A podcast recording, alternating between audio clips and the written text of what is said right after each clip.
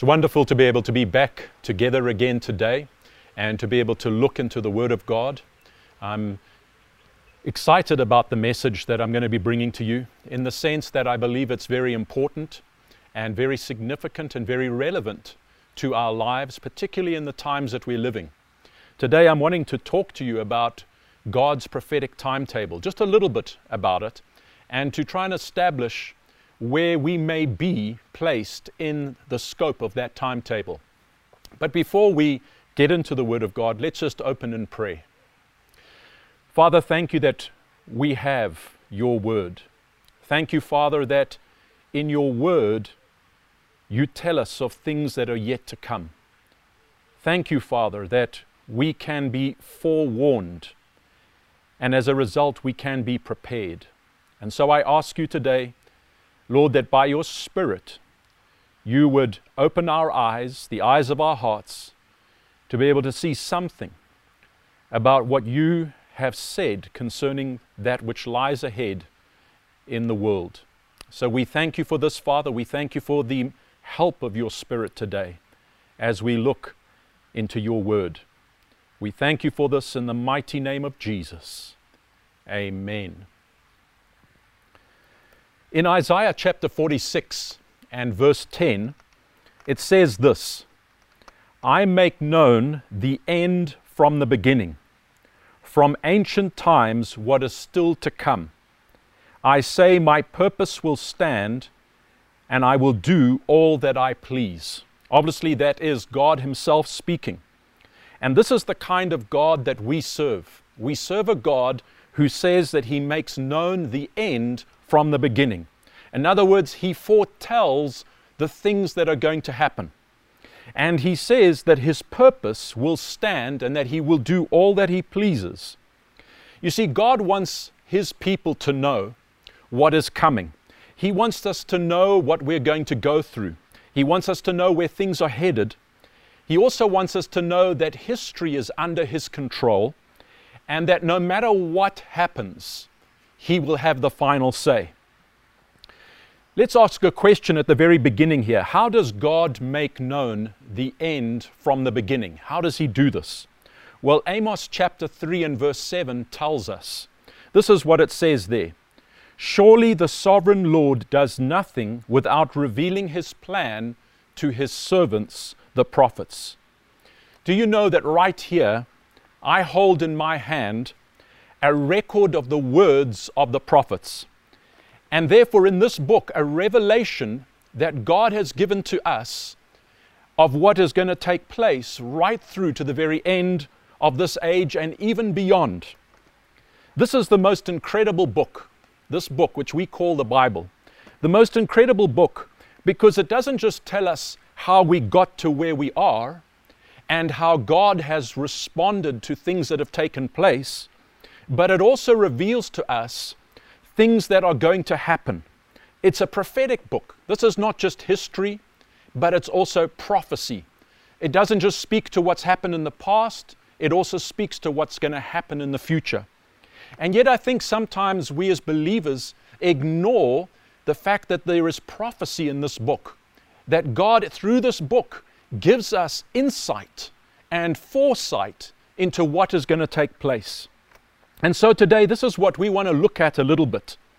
Through the prophecy of Scripture, we can gain insight into God's prophetic timetable and where we stand in it. And as a result, through the prophecy of Scripture, we can be like the sons of Issachar were. It says in 1 Chronicles chapter 12 and verse 32 that the sons of Issachar understood the times in which they lived and therefore they knew what they needed to do in them. And I believe that God wants us as His people to understand the times in which we're living and therefore be able to also understand what we need to be doing in them. And this is why today I want to have a look at one of the greatest prophetic passages that we have in the Bible. It's Matthew 24. We're not going to be able to read the whole thing, we're going to read just a portion of it. And as we do so, I want to ask a question Where do we stand in God's prophetic timetable as it is revealed in this passage? And Once we've answered that question, I want to ask another question and answer another question. What do we as God's people need to do in the light of that understanding? So let's have a look at what the Lord Jesus said would happen in the days before the consummation of this age. Matthew chapter 24, let's start in verse 3. It says, As Jesus was sitting on the Mount of Olives, the disciples came to him privately. Tell us, they said, when will this happen, and what will be the sign of your coming and of the end of the age? Jesus answered, Watch out that no one deceives you. For many will come in my name, claiming I am the Messiah, and will deceive many. You will hear of wars and rumors of wars, but see to it that you are not alarmed. Such things must happen, but the end is still to come.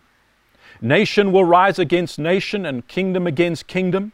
There will be famines and earthquakes in various places. All these are the beginning of birth pains. Then you will be handed over to be persecuted and put to death, and you will be hated by all nations because of me. At that time, many will turn away from the faith and will betray and hate each other, and many false prophets will appear and deceive many people. Because of the increase of wickedness, the love of most will grow cold, but the one who stands firm to the end will be saved. And this gospel of the kingdom will be preached in the whole world as a testimony to all nations, and then the end will come. After this, the Lord goes on and he begins to talk about the abomination that causes desolation and the great tribulation. We don't have time to read that part as he moves towards the, his return and the day of the Lord. But let's have a look at this passage that we've read a little bit more closely. We see that it starts, this whole discourse starts with the apostles asking two questions. Firstly, the question, when will this happen? When they ask that question, they're referring to the destruction of the temple that Jesus had just been telling them would take place. And we see that the Lord didn't seem to answer or pay any attention to that question. It seems like he ignores it and he just moves straight on to answering the second question, which is, What will be the sign of your coming and of the end of the age? And we can see that this is clearly the focus of Jesus' attention as he begins this discourse, because he mentions the end of the age twice just in this passage that we read. We see that the Lord begins his answer to the question that was posed by the apostles by saying in verse 4 and 5, Watch out that no one deceives you. For many will come in my name, claiming I am the Messiah, and will deceive many. I believe it's very significant that this would be how he would start his answer. There's no doubt from what we see in this passage and in this entire discourse that deception is going to be one of the great hallmarks of the last days before the consummation of this age. In fact, the Lord mentions this matter of deception three times in this discourse. It's the only thing he mentions three times in this discourse. There's nothing else, whether it be famine, wars, uh, earthquakes, or anything else, he does not mention it as much as he talks about or mentions this matter of deception. It's also the only thing that he warns us to be on our guard against. He said, Watch out be on your guard against deception. In verse 24, which we didn't read, which is a bit further down in this discourse, he repeated this warning and said, See, I have warned you ahead of time. And he was referring to deception, great deception. You see, deception is going to be one of the great signs that the end of the age is drawing near, an increase in deception. The Lord then continues on in verse 6 through to verse 8. Let me just read it again. He says, You will hear of wars and rumors of wars, but see to it that you are not alarmed. Such things must happen, but the end is still to come. Nation will rise against nation and kingdom against kingdom. There will be famines and earthquakes in various places. And then he ends by saying, All these are the beginning of the birth pains. These things that we're just reading here, that are described in this little passage here, they've been around for some time. I mean, all we have to do is look back in history and we will see that these things have been around. It's not like earthquakes are a new thing to just this generation, that wars are a new thing, that even pestilences are a new thing, pandemics like we've been going through, they're not a new thing. They've been around. If you look at history, you will see that from time to time they have been around and they have cropped up. Famines have been something that have been around. And so all of these things that are described here in these verses have been around for some time. If we were to look back just a hundred years or so, we would see that in the space of a few years, Europe went through a world war, World War I, and within a very short period after that, just a matter of a year or so, a pandemic hit, the Spanish flu, which ended up in the death of 50 million people. Now, if you combine the deaths between uh, World War I and, and that uh, pandemic, millions and millions died in the world just in a period of a few years. I wonder what the Christians back then thought about the end of the age or how close they were to the end of the age. You see, I think that we've made a mistake when we've looked at natural things, things that are occurring in nature, whether it be earthquakes, whether it be pestilences, whether it be famines, and even at wars and rumors of wars.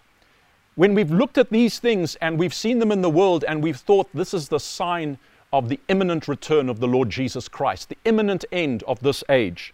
Because when we look here, what we see is the Lord said, These are the beginning of the birth pains. In other words, He said, This is just the start of the, the, the contraction of con- creation that will bring forth the end of the age.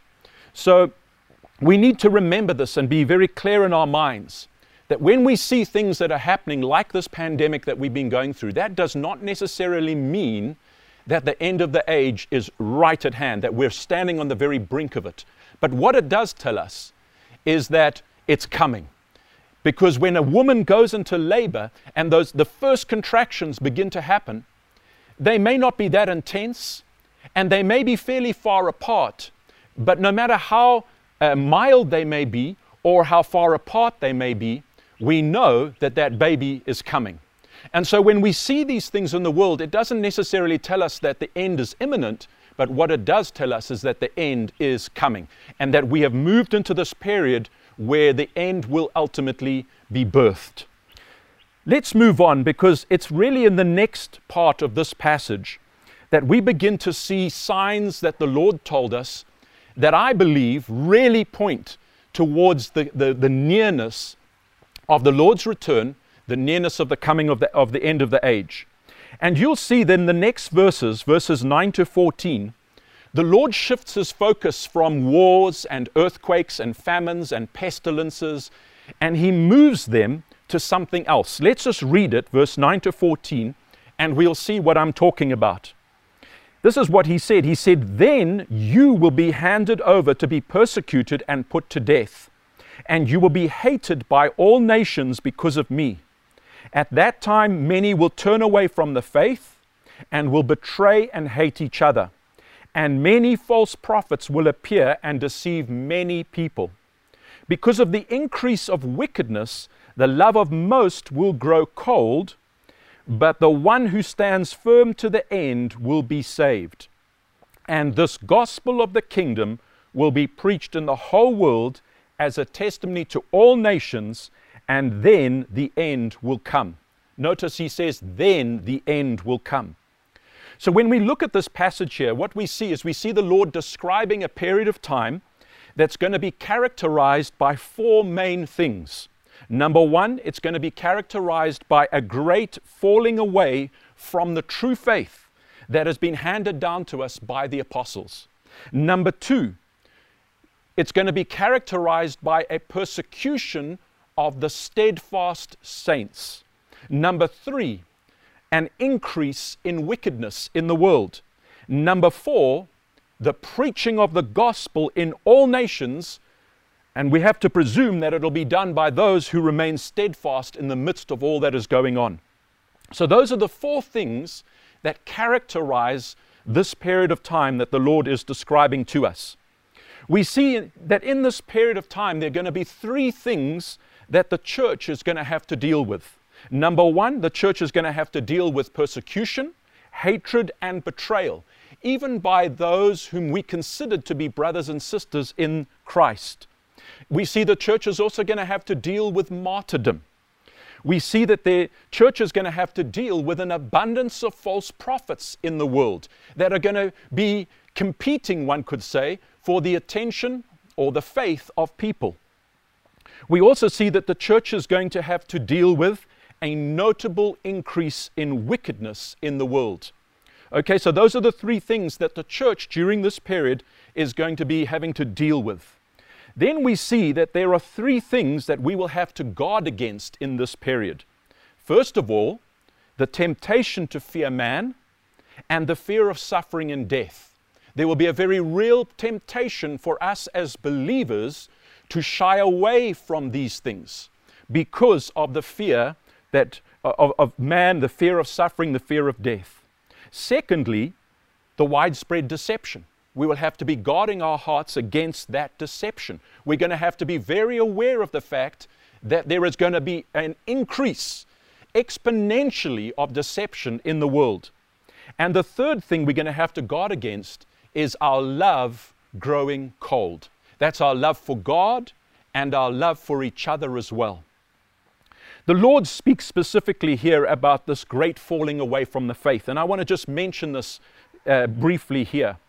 He says, Many will turn away from the faith, and the love of many will grow cold. So he's talking here about people that have, have had a hot love, let's put it that way, for the Lord, a hot love for people becoming cold, growing cold. It's a process, growing cold in their love. And then he talks about those who will turn away from what they've believed in. They'll abandon the faith as it's been handed down to us in Scripture. Do you know that the Apostle Paul also talked about this? In fact, we don't have time to read the references, but Paul said that there would come a time when men would no longer put up with the truth, but rather than listening to the truth, they would turn their ears aside to things that were not true and they would gather many teachers to tell them what they wanted to hear. He also said that before the coming of the Lord, before our being gathered to Him, before the day of the Lord would come, there would be a great apostasy, a great falling away, a great rebellion against the faith. And he said that this had to happen even before the man of sin, or the one whom we know as the Antichrist um, in Scripture, would appear. This would happen. And we can see from the Lord's words here in Matthew that there's going to be a combination of three things that are going to cause this falling away. Firstly, the persecution. The persecution that's going to rise against the church is going to cause those who have not really been committed to God, not really committed to the truth, to turn their backs on the truth in order to save their own skin. Secondly, it's going to be caused by this great deception that is going to rise in the world and flood the world. And thirdly, by a great increase in wickedness in the world. Now, the question we need to ask ourselves as we come to this point is Are we seeing any of these things happening in the world today? We've seen the earthquakes, we've seen the famines, we've seen the pestilences, the wars, the rumors of wars. Those have been going on for many, many years. In fact, they've been going on for thousands of years, almost since the Lord was here.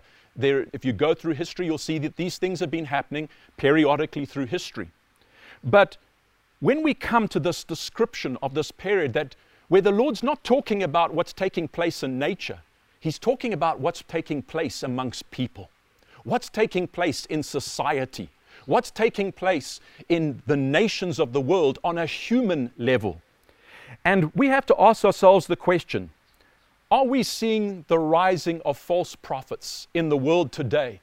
Could we say that we are seeing the rising of many false prophets in the world today? Are we seeing many being led astray by these false prophets? Well, I've been in the church all my life, so that's over 50 years, and certainly I can remember church going back nearly 50 years.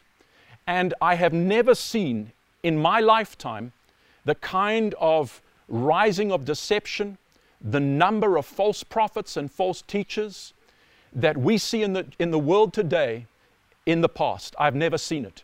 And what I've seen is that really in the last 10 years, this has multiplied exponentially. It's come to another level.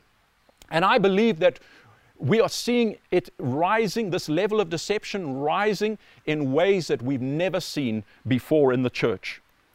Have we seen an increase of wickedness in the world? Well, I don't think we have to look too far, and I don't think that any of you would be able to sit there and say no. My dad tells a story back in the 1950s of how, when he was a child, he would go with his family from Bulawayo or Plumtree, where he lived, and he would go down to the South African coast in, in the Cape, and they wouldn't even lock the door of their house. And he said they would come back, never once did they come back having had a break in into their house. Today, that would be an impossible thing. Today, has there been an increase of wickedness from back just then in the 1950s, in the matter of 70 years? Has there been a great increase in wickedness? Look around what's happening at the world today. In God's eyes, the wickedness in this world is growing exponentially. The Lord said that it's going to be like the days of Noah before he comes. It's going to be like the days of Lot. And I think that we are seeing that happening. Look at what we're seeing in terms of the promiscuity in the world, the promotion of sexually immoral kinds of lifestyles, the acceptance of those kind of lifestyles. Things have changed even in the last 20 years. We are living in a world where wickedness is rising to unprecedented levels. We're beginning to see what was there in Sodom beginning to fill the whole world. This is where the world is headed. What about a turning away from the faith? Have, are we seeing that? I believe that we're at the very beginning of seeing it. I believe that we're beginning to see some notable church leaders turning away from the faith. Some of the most notable worship leaders turning away from the faith and saying they no longer believe. I believe it's just at the very beginning of where we're going to see this falling away increasing. What about persecution? Well, we know that the church throughout history has faced persecution. The church has faced martyrdom. And even in the world today, there, is, there are places where there is severe persecution of believers, where many of them are paying with their lives because of their faith. But the Lord specifically says here that this will happen in all nations. That's what he says. He says, All nations will hate you because of me. So he's speaking here about a worldwide global hatred of the church and a worldwide global persecution of the church that will be taking place in every nation. So we've got to ask ourselves are we seeing that? And the answer is no, not yet. But as I look around and as I travel around the world, I've traveled a little bit lately, I see the attitude of people, the attitude of the people in the world towards the church is changing. I see that where there was an element of respect, that respect is disappearing. I see false teachers that have been in the church have brought the way of truth into disrepute. I see governments have lost their respect for the church as a result of things that they've seen taking place in the church. They no longer have any respect even for the moral compass of the church because of the immorality that they've seen in the church.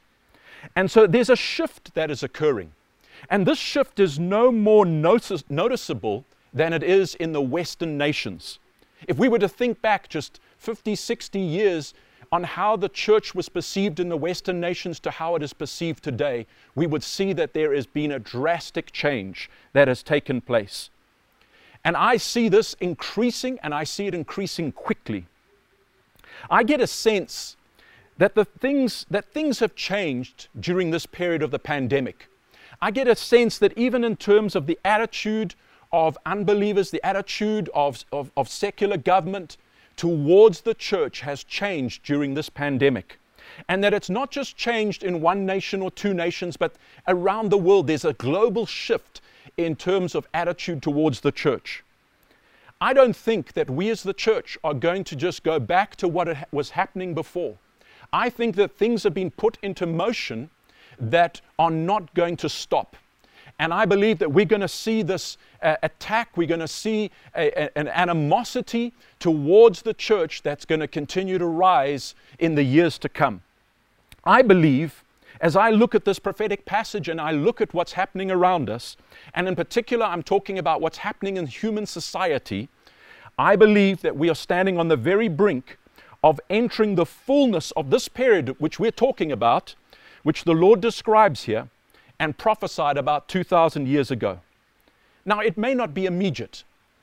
I think there may be a process in towards this, and I don't know how long that process is going to take. It may move quicker than what we think, it may move a bit slower than what we may think. But one thing is, the ball is rolling, it's moving towards this. And I don't think that we as the church can sit back and take for granted that the way it has been is the way it's going to be we need to begin to prepare for the things that the Lord has said here in this passage. Why do we need to prepare for it? Because it's not going to be easy times for us who want to serve God. 2 Timothy chapter 3 verse 1 to 5 I just want to read this quickly to you. This is what the apostle Paul wrote. He said, "Mark this, there will be terrible times in the last days." And then he goes on to tell us why there are going to be terrible times. And he doesn't mention earthquakes and he doesn't mention famines. He doesn't mention pestilence. He doesn't mention wars. This is what he mentions. He says, People will be lovers of themselves, lovers of money, boastful, proud, abusive, disobedient to their parents, ungrateful, unholy, without love, unforgiving, slanderous, without self control, brutal, not lovers of the good, treacherous, rash, conceited lovers of pleasure rather than lovers of God, having a form of godliness but denying its power. That's what he says. So when he talks about these terrible times, he's not looking to nature and what's taking place in nature. He's looking to what's happening in the hearts of people. He's looking to what is happening in society. Very similar in the way that the Lord took his focus from what was happening in nature and began to talk about what would be happening in society. You see, we're going to see a falling away during this period. And we don't want to be amongst that number. The Lord said, Only those of us who will endure to the end will be saved. Or we could say, will come through it victorious. And that's why we need to prepare for this time. It's going to be hard, it's going to be difficult for those who are serving God, for those who truly have faith in Jesus Christ and are committed to walking in His ways without compromise. It's going to be exceedingly difficult and increasingly difficult for people to do that. That's why we need to prepare our hearts for what is coming. That's why we cannot have a lackadaisical attitude towards the things of God. We're going to need to choose whom we are going to serve. This is the time for every single one of us in the church to choose right now who we are going to serve. We need to count the cost, as the Lord Jesus Christ said. Make sure we're going to be willing to pay the price. Because as the world gets darker, the division between darkness and light is going to become more noticeable. We can see that. When it's darkest, lights shine brightest, they are most noticeable. In a dark night, even just a little pen light can be seen from a long way. And so, as this increase of wickedness happens and the world gets darker, those that are light in the world, light in the Lord, are going to be more and more noticeable. And there's not going to be place for people to be sort of in this in between gray twilight phase. We're either going to have to be on fire for the Lord, a light with the Lord, or we're going to be swept up into being part of the darkness. There's going to be no more room for lukewarmness. What I see as I look at Scripture is I see that there is not going to be a place for people to be sitting on the fence. We're coming to a time where people are going to have to decide whom they're going to serve. They're either going to be for the Lord or they're going to be against Him. There's not going to be people that are in between, oscillating. There's going to be a need for us to make a decision and a commitment to walk either with the Lord or we will fall away. There's not going to be room for compromise, and yet the temptation for compromise, the pressure to compromise, is going to be greater than what we've ever faced in our lifetime. And we need to be prepared to suffer for the faith. This really means that we've got to choose whom we're going to serve. We cannot love this world and the things of this world, or even our lives in this world. As the times move on, we are not going to be able to hold on to our lives and hold on to our faith at the same time. We're going to have to say, I want the faith, even if it means losing our lives. In 1 Corinthians chapter 7, and I just want to read a few portions of scripture quickly to you. 1 Corinthians 7, verse 29 to 31. This is what Paul writes. And just hear the, the, the seriousness of his words. He says, What I mean, brothers and sisters, is that the time is short. From now on, those who have wives should live as if they do not, those who mourn as if they did not, those who are happy as if they were not, those who buy something as if it was not theirs to keep, and those who use the things of the world as if not engrossed in them. For this world in its present form is passing away. Do you, do you get a, a sense of the kind of attitude he's describing there? We need to make sure that we don't allow the cares of this life and the pleasures of this life to consume us, or we become consumed by them. In Luke chapter 21, verse 34 to 35, this is the words of the Lord Jesus.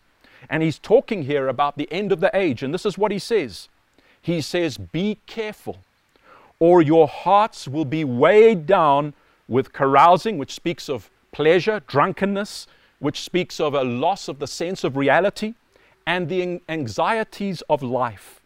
And that day will close on you suddenly like a trap. In other words, you'll not be ready for it. You'll be taken by surprise. For it will come on all those who live on the face of the whole earth. So the Lord is saying here, we've got to be careful. We've got to guard our hearts from being so caught up in the pleasures and the cares of this life that we lose touch with the spiritual unseen realities that are revealed to us in Scripture. He carries on in verse 36 of the same chapter, Luke 21, and he says this Be always on the watch and pray that you may be able to escape all that is about to happen and that you may be able to stand before the Son of Man. He was talking to his apostles when he said these words. And so, what we see here is that we need to be people that are alert and we need to be people of prayer. If we're not living lives, if we're not prayerful in our lives, we're not going to see and understand and be able to sense the things that are taking place in the world. If we're just living by our five senses, we're going to be swept along with the world. But if we will be people of prayer, the Spirit of God will help us to be prepared for everything that will come upon the world and everything that we will have to face. Lastly, or in fact, sorry, second from last, we need to be very committed to one another in love. In Hebrews chapter 10, verse 23 to 25, this is what we read Let us hold unswervingly to the hope we profess, for he who promised is faithful. We have a hope, and we know what the end is going to be. Let us consider how we may spur one another on toward love and good deeds, not giving up meeting together as are in the, as sorry let me read that again as some are in the habit of doing but encouraging one another and all the more as you see the day approaching he's talking about the day of the lord lastly we need to be busy with the lord's work so not only do we need to be committed to one another in love we also need to be busy with the lord's work the great commission as we call it today as Peter said in 2 Peter chapter 3 and verse 12, he said that we can hasten the coming of the day of the Lord. Remember what the Lord said? We read it here in verse 14. He said, And this gospel of the kingdom will be preached in all the world as a testimony to all nations, and then the end will come. Do you know that the end will not come until the job, which we call the Great Commission, has been completed? until the gospel has been preached in all the world as a testimony to all the nations. The end will not come. I believe this. This whole period that we're moving into can be shortened or lengthened. By whether we get this job finished. Why would Peter say, hastening the coming of the Lord? You see, it's waiting on this job being finished. And so, as soon as we've got this job finished, the end's going to come. I believe that every single one of us has a role to play in the work of the Lord, and we need to be devoted to it. In some way, in some form, we can use our talents, we can use our resources, we can use um, things that we have been given by God to work the works that He's given us to do, to preach the gospel, to support people that are preaching the gospel, and to ensure that the work of the Great Commission is going to be done in these days, no matter what we may face, no matter how tough things may get, no matter how much persecution we may have. The work of the Great Commission has to go on. And I think that we as the church need to realize that there is going to be a price that we have to pay for this to be accomplished, for this work to be fulfilled. And I believe that the Lord is looking for people today who are willing to pay that price to see this work of the Great Commission, this work which the Lord has left us, completed. And so, my challenge to you today is to take these points that I've gone through in terms of how we need to be prepared and to practically begin to work them out in your life. Let's not be complacent. Let's not think that things are just going to go back to normal, that things are just going to be what they've always been. We are living in changing times. Things are shifting, and we need to get ready. Let's pray. Father, thank you that through your word we are forewarned. Thank you that through your word we are made wise for salvation through Jesus Christ. Father, we thank you that we know that what you have said is going to come to pass. You said that heaven and earth will pass away, but your words will never pass away. Lord, they are going to be fulfilled in every detail. So, Father, as we sense where we stand in the history of the world, we sense what is coming. I ask that you would help each and every one of us to prepare. I pray that you would help each and every one of us right now, today, to take that step of commitment, making that commitment, choosing whom we're going to serve. I pray, Father, that you would help us to put into our lives and to live out the things that we've been hearing about, the things that we need to do. That we would not just be hearers, but we would be doers of what your word says. Help us to take the apostles' exhortations seriously, the Lord's exhortations seriously. We ask this, Father, today in the name of Jesus Christ. Amen. Now, let me just quickly say something before I close today. Maybe you have never made a decision to serve Jesus Christ. Maybe you've heard about Jesus Christ but you've never really crossed that line where you said, I'm all in. I'm going to become one of his followers and I'm going to serve him and I'm going to do what he told us to do. I'm going to become obedient to him and I'm going to live my life for him. If you've never done that, we would love for you to be able to contact us at Harvest Church so that we could talk to you about it more and just help you through the process of walking from where you are today into where God is calling you. God does not want anyone to perish, He wants everybody to be saved. And His plan for your life does not involve you coming under or experiencing His wrath. He sent His Son, Jesus Christ, to this earth to die for your sins so that you could be forgiven and so that you could become one of God's holy people. And that's what God wants for you. So I want to encourage you if you've never made that commitment, or maybe you've been sitting on the fence. You've been, you've been toying with the idea of doing it, but you've not done it. I want to encourage you to do it. Do it. And if you need to contact us, please just look below in this video and you will see our church details are written there in the description. Contact us. We'll be more than happy to help you, to talk to you, uh, write to you, whatever may be needed. God bless you all.